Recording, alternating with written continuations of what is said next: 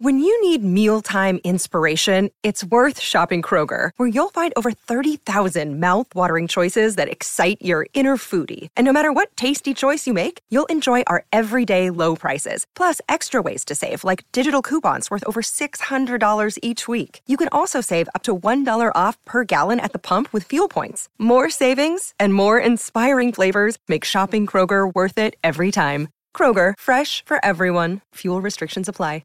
Another day is here, and you're ready for it. What to wear? Check. Breakfast, lunch, and dinner? Check. Planning for what's next and how to save for it? That's where Bank of America can help. For your financial to-dos, Bank of America has experts ready to help get you closer to your goals. Get started at one of our local financial centers or 24/7 in our mobile banking app. Find a location near you at bankofamerica.com/talktous. What would you like the power to do? Mobile banking requires downloading the app and is only available for select devices. Message and data rates may apply. Bank of America N.A., member FDIC.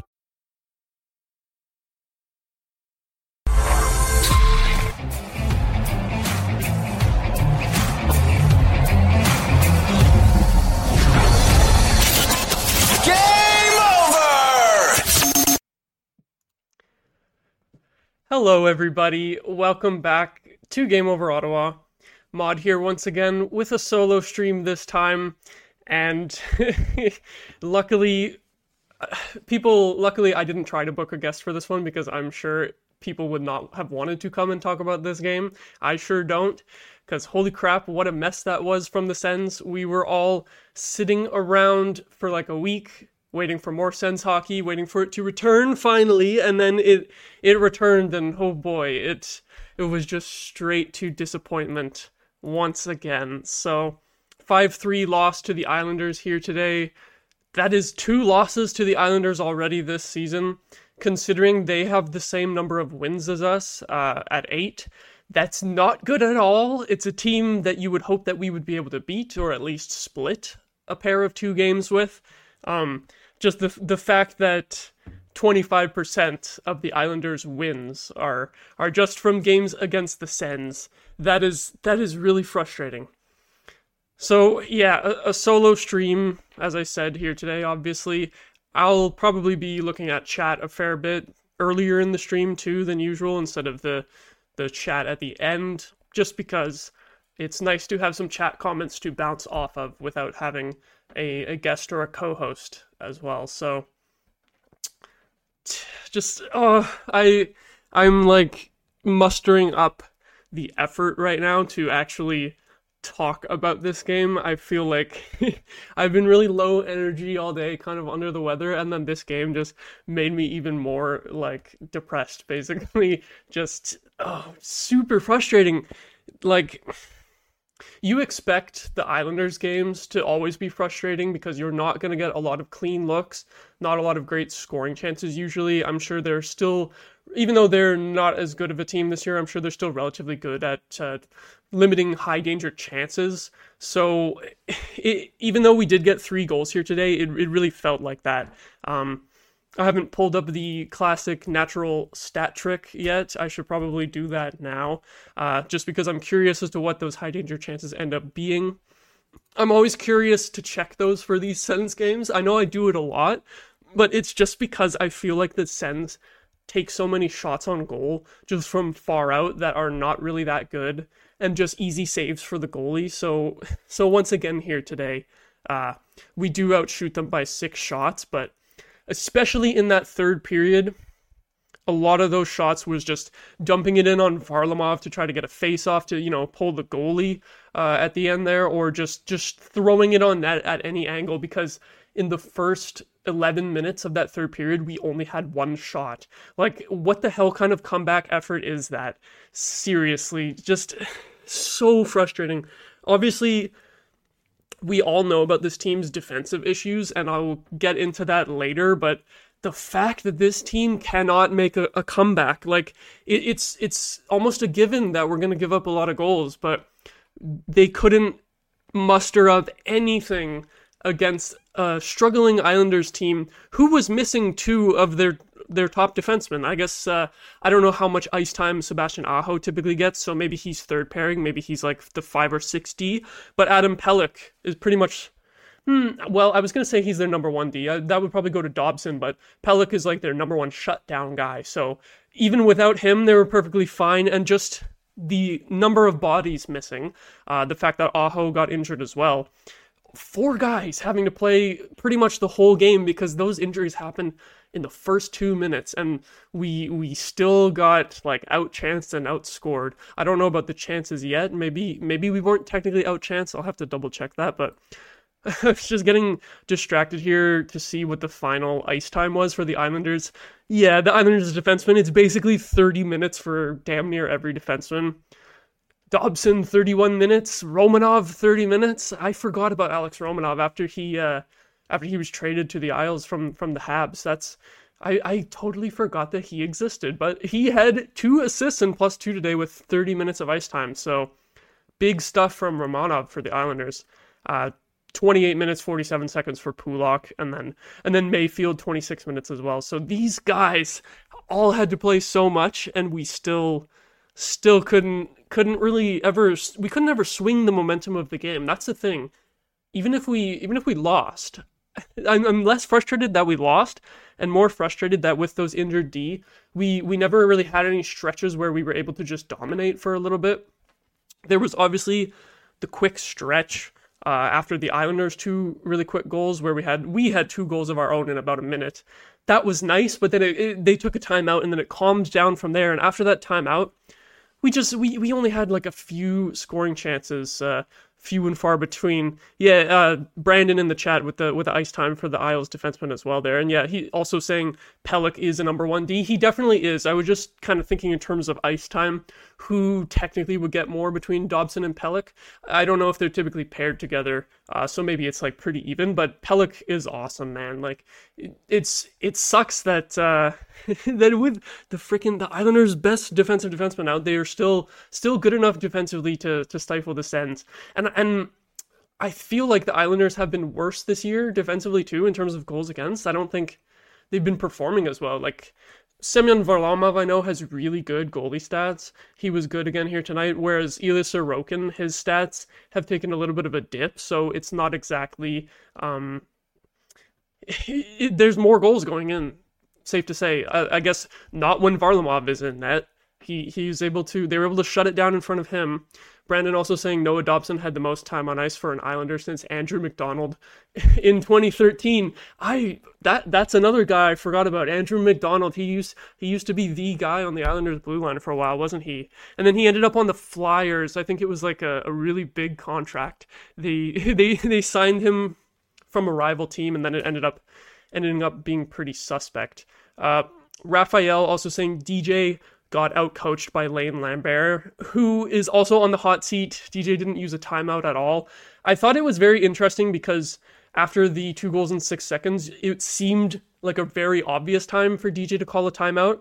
It almost worked that he didn't, considering we had a good response and got 2 of those goals back really quickly, but it just not even using the timeout at all at the end of the game was a little weird. I thought they were going to use it before that last power play in the 3rd period. Or at some point before pulling the goalie. Just, I feel like DJ doesn't use timeouts much at all. It's very weird. In terms of him getting out-coached by Lambert, it's typical for DJ to be getting out-coached this season, so I'm not super surprised, but similar to what I was saying at the beginning about it sucks to lose to the Islanders twice this season when it's a team that you would think we were at least pretty level with. We both have 8 wins. We couldn't even get 1 of the 2 games against them. Like you said, it is another coach on the hot seat, and DJ just gets outclassed by a coach who the fans for the Islanders are also not super happy with him. I don't know exactly how bad it's been, or if management would be looking to move on from Lambert so soon already. But I do remember hearing. I think there was a quote from Casey Cizikas that had to do with the fans booing or something, or maybe they were also chanting "fire the coach" like some of our fans were here in Ottawa. But yeah, another loss twice on the season against another team that's struggling. It sucks because these are the teams that we need to beat. Like, especially we've talked a lot about the upcoming schedule going to be very busy for the Sens for the rest of the season. Since we've barely played any games so far, only our 16th game of the season tonight. you got to beat these teams that are close to you or below you in the standings. Like, they're ahead of us in the standings just because of loser points, which is a whole other thing. I wish the Sens could get some loser points. I'm sure Islanders fans are really frustrated with that poor record in overtime and shootouts, but I wish the Sens had some overtime and shootout losses, you know, to bump us up the standings a little bit, because the Sens, that's another thing, is the Sens cannot ever pull a comeback and actually just get to OT and get the loser point. I know they had a couple of OT and shootout games in Sweden that they won, but it's never really coming from behind. The game against the Wild was the only game this season that we've come from behind and won when trailing going into the third period. It was a 1-6-0 coming into today, so now it's 1-7-0 when trailing into the third period. So it's just really frustrating. I don't know if it's something about the way this team plays that just like makes it harder to make a comeback. Maybe like the amount of dump and chase and not having the puck on your stick as much, as if we tried to play more of a possession style. Like maybe that would help with comebacks if we were having the puck on our stick more instead of just constantly dumping it in and playing into the other team's hands, who's just kind of parking the bus on defense. Like, I wonder about that. I wonder if maybe there's something there about the systems, the offensive systems that we deploy, and why we're never having these comebacks late in games. Because obviously there's been some games where we've been down by like 4 goals going to the third, and you can't get too mad about that in terms of not coming back. Although they came close in that Buffalo game when they were down by 4. They made that a 1-goal game, which was crazy. But still, can't complete the comeback. And then we're constantly down by 1 in the third, and we never pull anything off, which just super, super frustrating to me as a fan. I mentioned, it's probably been like 5 minutes now, but I mentioned that I wanted to check the high danger scoring chances, and Of course, the Islanders did outchance us, yes. 14-10 for the Islanders in terms of high danger. That is not surprising at all, and strangely, the most of the Sens' high danger chances came in the second period, which is kind of funny because we had that semi-collapse in that period, but it was the most chaotic period, most scoring chances going either way. So I guess that kind of makes sense, but of course, 0 high danger chances in the third period. I didn't even need to actually look at the stat. It confirmed it, but in my mind, I was pretty sure that there was no high danger chances in that third period whatsoever. Just ugly dump and chase, getting absolutely nothing going, not getting any shots on net until the last 9 minutes, and half of them was just shooting it from the boards right at Varlamov for easy saves. Just sort of the situation of we haven't had a shot in a while, let's just throw it on net, hopefully we get lucky. We didn't. I feel like we rely too much on luck and bounces, because we've had so many games lately where they're pretty even. Like the Vancouver game, pretty even, but all the bounces went Vancouver's way, and then we say, oh, we were good, but the bounces, oh no. And then Detroit, again, we had good stretches, Detroit had good stretches, kind of even overall. The bounces went our way that time, although there were a couple lucky bounces for Detroit, but it evened out in the end, went our way in the end. And similar in the Minnesota game, bounces pretty even, and we're able to make it. And then we're right back to another game here where it's very even.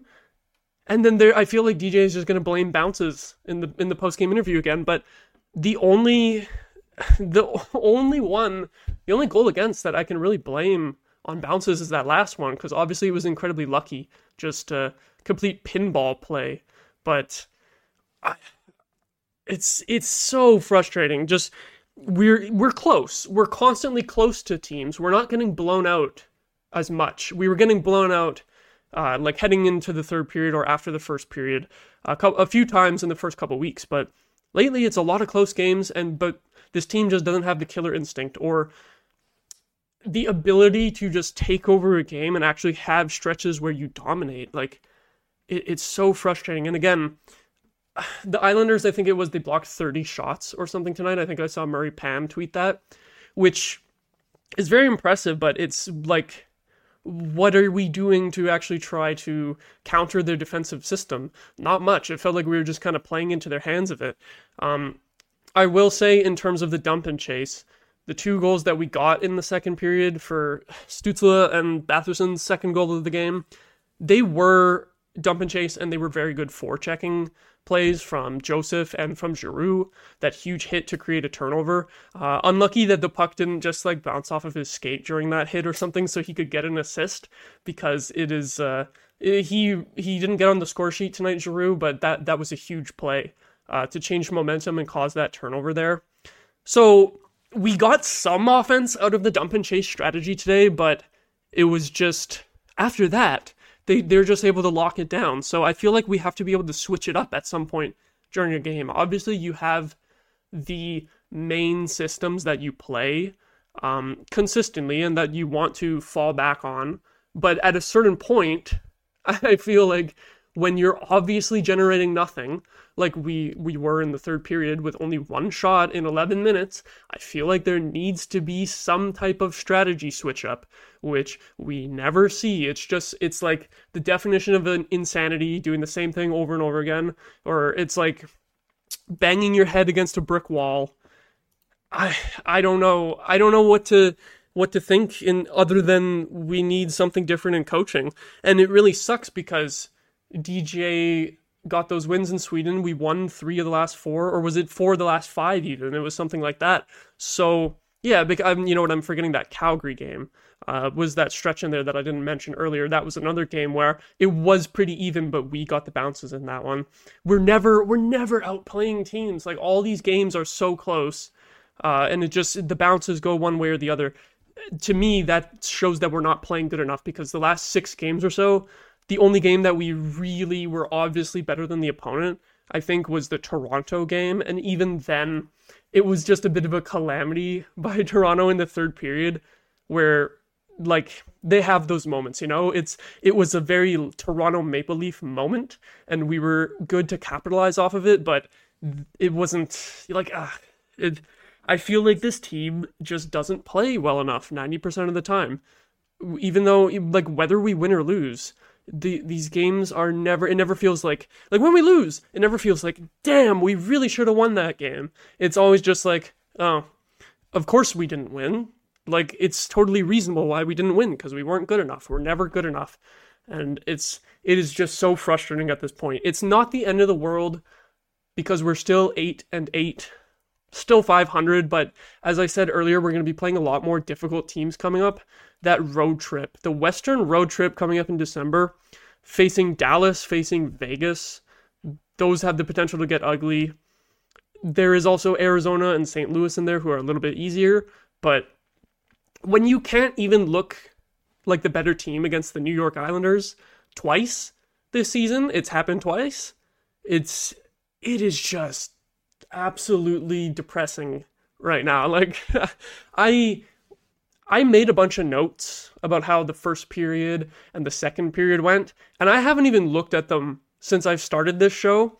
I didn't think I would be able to just go stream of consciousness just ranting like this for so long, but it's just so frustrating. It's like, I don't even know if I want to go to my notes at this point to, like, try to micro-analyze certain plays and stuff. It's like, does it even matter? Because our systems suck, our defense sucks, our offense has skill, it has talent, but it never has sustained pressure because of the play style that the coach wants them to play. And so if we'll get a few good goals off of individual efforts. You know, Stützle was awesome tonight. Joseph was probably my MVP for tonight. Obviously Batherson with the 2 goals, but Joseph was flying every shift. 2 assists and great forechecking. Even when on plays where he didn't get points, he was very noticeable just with his own entries and stuff like that. So a few individual offensive performances that are nice, but otherwise, like, god damn, it is depressing. I think that's like the 5th time I've said that word today, because it's just, I guess I need a thesaurus. I need to come up with some different descriptors. Gonna quickly type depressing into thesaurus.com and broaden my vocabulary a little bit, because I think I'm need to be saying similar words here for a while now. Gonna have a peek at the chat. Brandon again saying the Sens have a good enough team to make the playoffs, but something is not clicking. I feel like it's been that way for the past 3 seasons.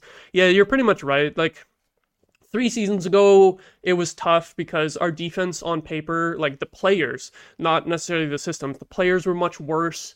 And we didn't have great goaltending. I think we still had Matt Murray at that point, Murray and Forsberg, and then the whole team got COVID that season. So that season was just kind of a write-off. We were confident going in, but it wasn't a huge deal that we missed the playoffs that year. Last year, obviously, very up and down, as you said. That team last year did have the talent to make the playoffs, but just didn't have the results, the execution. They definitely had the potential to do it. So it's gonna be a repeat of last year. It just feels like. I just hope that we never fall as far below 500 as we did last season. I hope that we can stay afloat a little while longer. But God, Adam in the chat also saying seems like the play isn't matching the talent level, and that seems like a coaching thing. I think you're 100% right. That's essentially what I've been getting at here is lots of great individual performances will shine through and get this team some goals, or occasionally like defensive plays from guys like Sanderson. Josh Norris broke up a 2-on-1 defensively tonight. That was an awesome back check. If I actually went through all my detailed notes like I was planning to, I was going to say Norris, I thought, was pretty good in the first half of the game or so. So some good defensive plays happen occasionally from the talent on this team, and same with the offense, but the systems in general, like when we are set up in the offensive zone or trying to set up in the offensive zone, it's rarely sustained pressure. And when we're in the defensive zone, it's just constantly taking a long ass time to get the puck out and turning it over constantly. So you're 100% right, Adam, that we have these skilled players, but for whatever reason, all the pieces aren't coming together properly. And it really sucks. And I think it has a lot to do with coaching and strategies for sure. Newbie saying, I get maybe not wanting to cause more chaos given what the organization's been dealing with this season, but come on, something's got to give. It's just such frustration in the fan base again so quickly into the season. We've only played 16 games, and the thing is, in 16 games, 8 wins, how many of those 8 wins even do we really feel like we were the way better team? Most of those wins, like a couple of them in the beginning of the season, like against the Flyers, we dominated them. Against Tampa, we dominated them. And the Capitals. But the last few wins, it's just been kind of like, oh, yay, we won. But holy crap, that sucked to watch, and it was really frustrating. And then again, the 8 losses, it's very rare for me to say that we should have won. Oh, we played good enough to win. It's always just, it's when we lose, I'm just like, yeah, we deserved that because we sucked. It's, oh God. So you're right that it kind of makes sense for the organization to not want to stir things up again because they've been making too many headlines. So players suspended, the GM being fired, and then you add the coach being fired to it as well. It would be a lot, and I get that Staios was talking about wanting to limit the noise from the outside, and it was like just too much outside stuff kind of being a distraction for players, and especially firing the coach that they all like. They all like DJ as a human being. By all accounts, he's a great guy, but at a certain point, the results aren't there, and I'm worried that this team is going to just have another stretch like they did last season with that 7-game losing streak in November. Obviously, November hasn't been as bad this year, but because of the very broken up schedule, I feel like a skid like that is just going to happen in December. It's just going to be booted a little bit farther. Like, we've stayed afloat for now, been lucky enough to be able to be 500 at this point. But like I said, when we get to that Western road trip in December, I feel like things could get pretty sketchy. It's going to be a lot of games in a very short amount of time, and the way that this team is playing, I really don't see how they can keep their heads above water. It just doesn't feel like it. It doesn't feel like it's going to happen. Adam also saying, bring in Jay Woodcroft, go on a huge win streak. Everyone outside of Edmonton is happy. I mean, it seems like Jay Woodcroft was not the problem in Edmonton. Like, they had a big win today, but the previous 3 games on their southern, like, Florida and Carolina road trip, those were horrendous. So it feels like Jay Woodcroft was not the problem there. I don't know if the Oilers are really going to turn it around too much. Like they might be so bad at this point that it's going to be too hard to make the playoffs.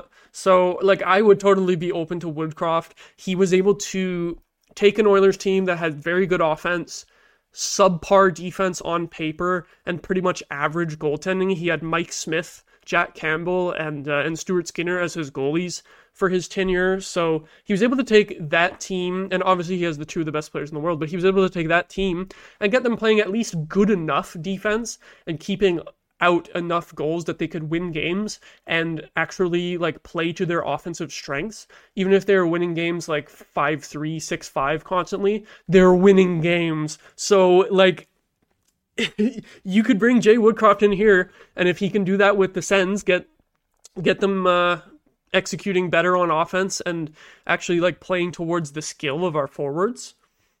And maybe, like, obviously he's probably not going to make us an amazing defensive team or make our goalies look super good with some crazy defensive system.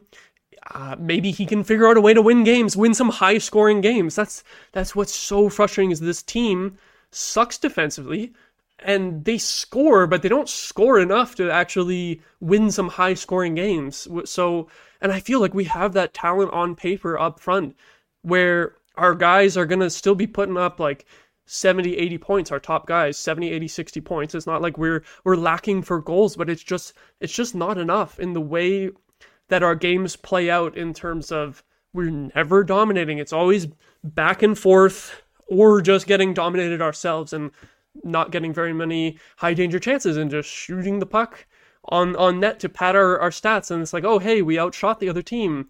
But man, as I'm looking at this box score, I still have it open here. The Sens lost a shot. After the game was ended, they removed a shot from the Sens. So down from 32 to 31 shots, they actually took away a shot, which I think is very funny because we had some like absolute muffins just going in on Varlamov to try to make it look like we had something going in the third period. And one of those 32 shots was not even a shot. It has now been taken away.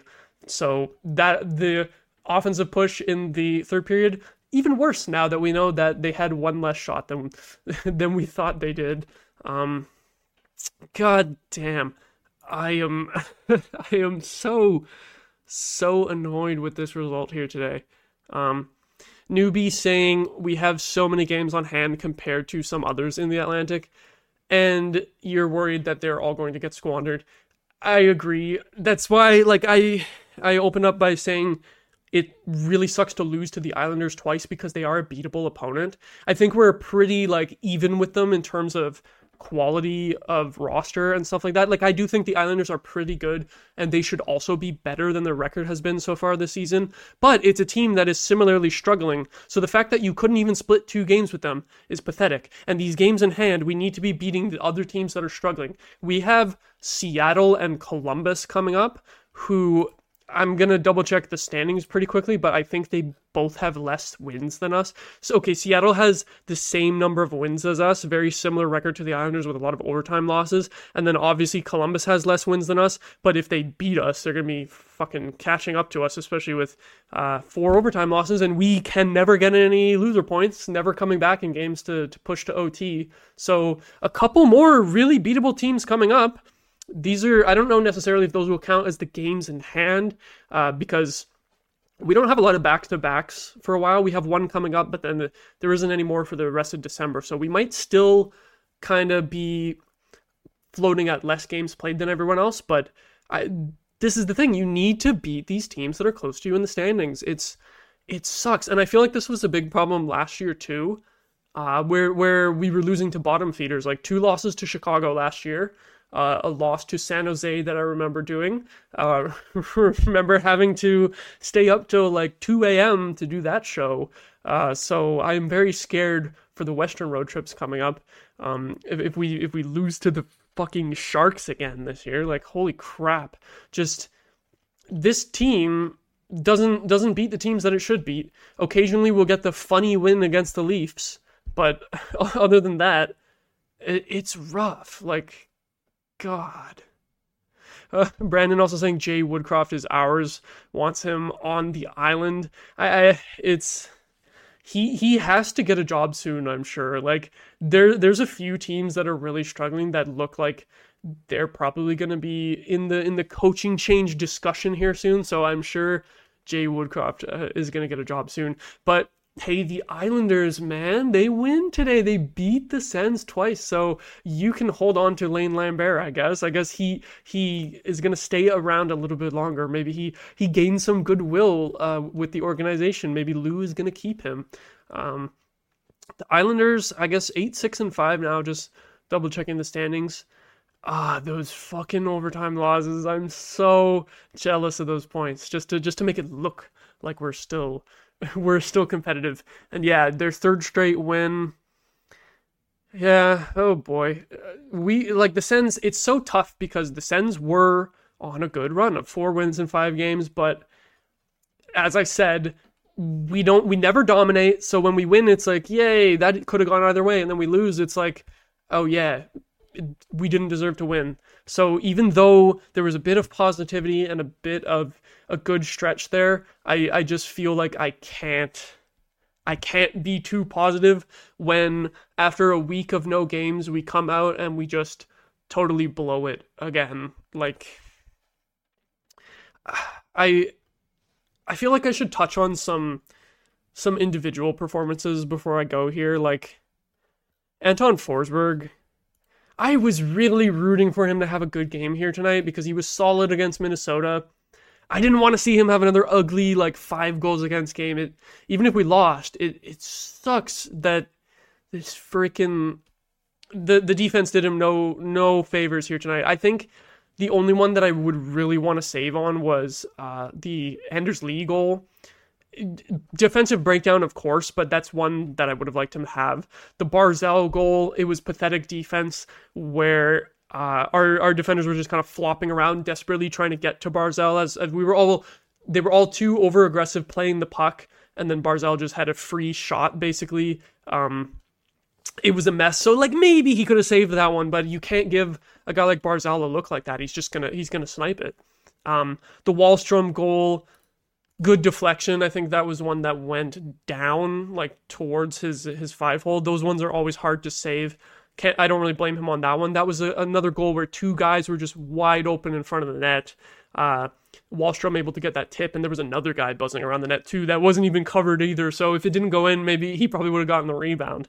And then the Paul Mary goal. I don't know why I'm doing this in reverse order. I was just going bottom to top in the box score, but then the Paul Mary goal as well back in the first period. Not his fault. Right off the face-off, defense doesn't know what the hell it's doing, and as I said, 2 guys alone in front of the net again. That happened twice here today. So I feel really bad for Forsberg. You would have liked some saves on a couple of those goals.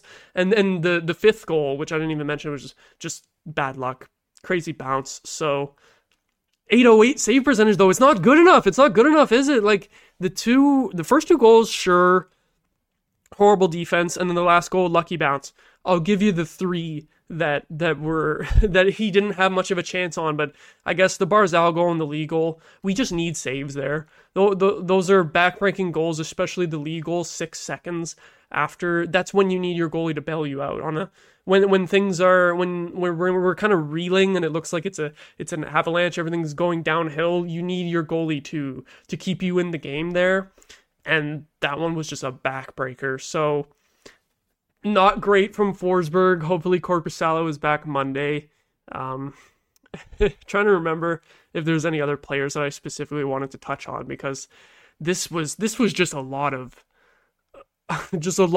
problems from everyone tonight, and just only a few good performances. I already talked about the forwards who were good.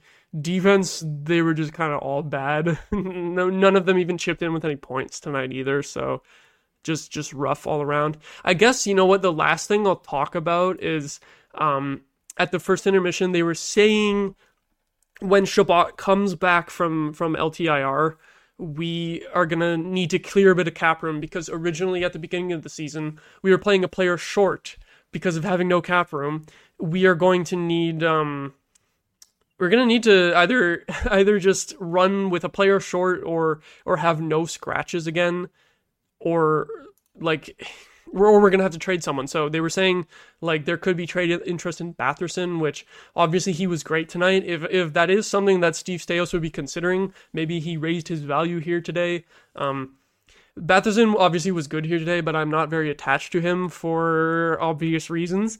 So if he were to get traded, that I wouldn't care, but also just from like an asset management perspective, I don't think that's the type of player that you want to trade to clear cap room. You would want to get good assets back for him, because pending the completion of an investigation, he should have good trade value, but obviously we don't know. If the investigation does end up, if the information comes out from that and it does end up being a certain way, he could lose all that trade value. So maybe we should get rid of him before that happens. But also I wonder if the names from 2018 are ever even really going to be released at this point. It just always gets delayed. So it's sketchy. But I will say that maybe if there's a lot of teams interested in Batherson, maybe they think that maybe teams know who the names are in secret, and maybe he's not one of them. So maybe, because who's going to trade for him if he's about to get released or like punished or suspended or anything like that. So that's one thing. I don't really think Batherson's going to get traded anytime soon, though. It seems like the more realistic option is Kubalik, which makes sense. He hasn't been very good. Like, maybe he'll be able to hit 20 goals on the season, but not providing any playmaking ability at all, with only one assist so far. He did have 25 assists last season, so he has some of that there, but it's just not here. It's just not showing in Ottawa. Maybe it's a systems thing. I've been talking like crazy about the system. Maybe he's not great for a dump and chase system, which is understandable with offensive players. So I don't think anyone would really miss him too much if we traded him. You could probably get a decent draft pick for him, maybe like a third-round pick or something. So I think if the two decisions is either to keep Kubalik or and have like no scratches on the roster and be like constantly right up against the cap, and maybe having someone injured, and then having to play a player short, or just trade Kubalik and be able to actually carry scratches on your roster, I think I would just move him on, especially because towards the end of January, we'll be able to get Shane Pinto back, and Ridly Greig, hopefully coming back from injury within the next few weeks, should help quite a bit. So like those two guys combined should be able to replace Kubalik's offense. Even his best case scenario offensive output from last season of like 20 goals, 20 assists or so, just Ridly Greig and Shane Pinto in the lineup for a combined lesser cap hit than Kubalik should be able to match that production. Obviously, it'll be later in the season, with less games played, but point paces and stuff, right? They should be able to have a similar impact, and Maybe there are a couple of guys who can be better defensively. We know that Ridly Greig has had awesome advanced metrics so far this season. So I would be perfectly fine with Kubalik being moved and just being able to actually have a bit more roster flexibility and not being totally stuck up against the cap. So we might have a move relatively soon too, because they were saying that Shabbat is looking at I think it's the December 1st game against Columbus to return. So he'll miss one more game, because we only have one more game in the next 6 days with this god-awful schedule. Like, we're back from Sweden. Can we get the games going already? We've been waiting so long, and it's only two games before next week. Like, yeah, like a Friday game, a Monday game, and then a Friday game again. It's not enough. It sucks. Like, we have the super condensed schedule late in the season, but they could have spread it out a little bit better, where we don't have such a long gap before and after Sweden twice. It's like two long gaps after Sweden. You only need one, right? Like, goddamn. So anyway, point being that we're probably going to see a roster move pretty soon. Maybe it's just a temporary thing, like Kastelik or Greig going to the retroactive LTIR to kind of delay needing to make a move, but Kubalik really hasn't made that much of an impression. So, like, he had a good game against Toronto, but that was about it, really. The 2 goals in that game. Other than that, he's just been too quiet. So if anyone's looking for a scoring winger, I would move him for whatever draft pick you can get at this point.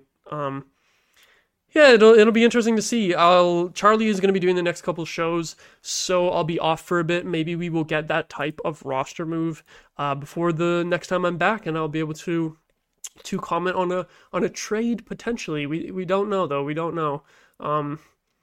Yeah, as David was saying in the chat, one more note on that. He was saying that the Sens cap space, according to Cap Friendly, is just under $12,900.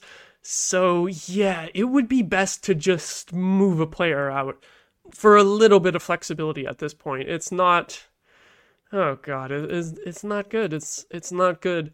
Raphael saying we are way too smart for the NHL schedule. It seems like a lot of people are way too smart for the NHL in many ways for many different decisions that they make as well. I know I saw a comment as well, newbie saying the NHL is too busy banning goalie masks, so they don't have time to focus on anything good like making a proper schedule for the Sens. So the goalie masks is a whole other thing too. Like I'm ready to about wrap it up here, but I could rant for a long time about the whole freedom of speech and expression for the players. Like, okay, we're gonna ban everything because we want to protect a few homophobes, so then you also can't have anything else that has nothing to do with LGBT. You can't have any of that on your gear in warm-up or anything. It's just so stupid. Everyone's been obviously talking about it on Twitter all day. Very stupid. I'm glad that Fleury, I believe, is actually wearing the mask that he had made to honor his wife and her native heritage. I believe he's wearing that mask today. At least he wore it in warm-ups. I saw that. I don't know if he's wearing it in the game. So at least the NHL is backing down a little bit in terms of actually fining people for breaking this rule. It seems like it's barely even actually a real rule at this point, though, because you can just call their bluff and then they won't fine you. First, they said they were going to fine Fleury. Then he said, screw you. So then they said they're going to fine the team. And then the Wild said, screw you. So now they're just not doing anything and letting him wear the mask. So why do you even have the rule at that point? It's just so stupid. Again, I could go on and on about this forever, but I think I gotta wrap it up here soon. Yeah, Game Over Ottawa is going to be back on Monday for Charlie covering the game against the Florida Panthers. Another stupid long break, but then after that we will be back for Friday. I think Charlie's covering that game against Columbus as well. Saturday, I will be back finally. I'll have another week off in between shows. I've done 3 shows in a week, but the last game before Sweden, the last game before Sweden was November 11th, and I've done the last 3 shows in a row, but by the time I do my 4th show in a row, that's going to be 4 weeks, from November 11th to the 18th to the 25th to the 2nd, is 4 full weeks to do 4 full shows. So it's going to be a while till you see me again, another week off, but damn, it's going to be weird going from this to suddenly doing a show like every second night, because wow, it has been kind of easy on me so far this season in terms of the amount of shows I've had to do. Like, me and Charlie are still have it split up pretty evenly in terms of how we've divided it, but I've got these long ass gaps in the schedule, just like the Sens, following the Sens schedule. So it'll be a while till you see me again, but hopefully you enjoyed watching or listening to my insane rants about the Sens here tonight. Subscribe to SDBN if you are not subscribed already. I'm just checking our subscriber count because I want to see us get to 100,000 subscribers. We are getting closer and closer, just under 5,000 more subscribers to go. So help us get to 100,000. Leave a like on the stream if you enjoyed, and if you are listening or watching after the fact, share the show if you enjoyed as well. We've got, of course, YouTube, Spotify, and Apple Music, all the podcast places where you can find us. So yeah, that'll be it for tonight. Thank you everyone so much. Have a good night.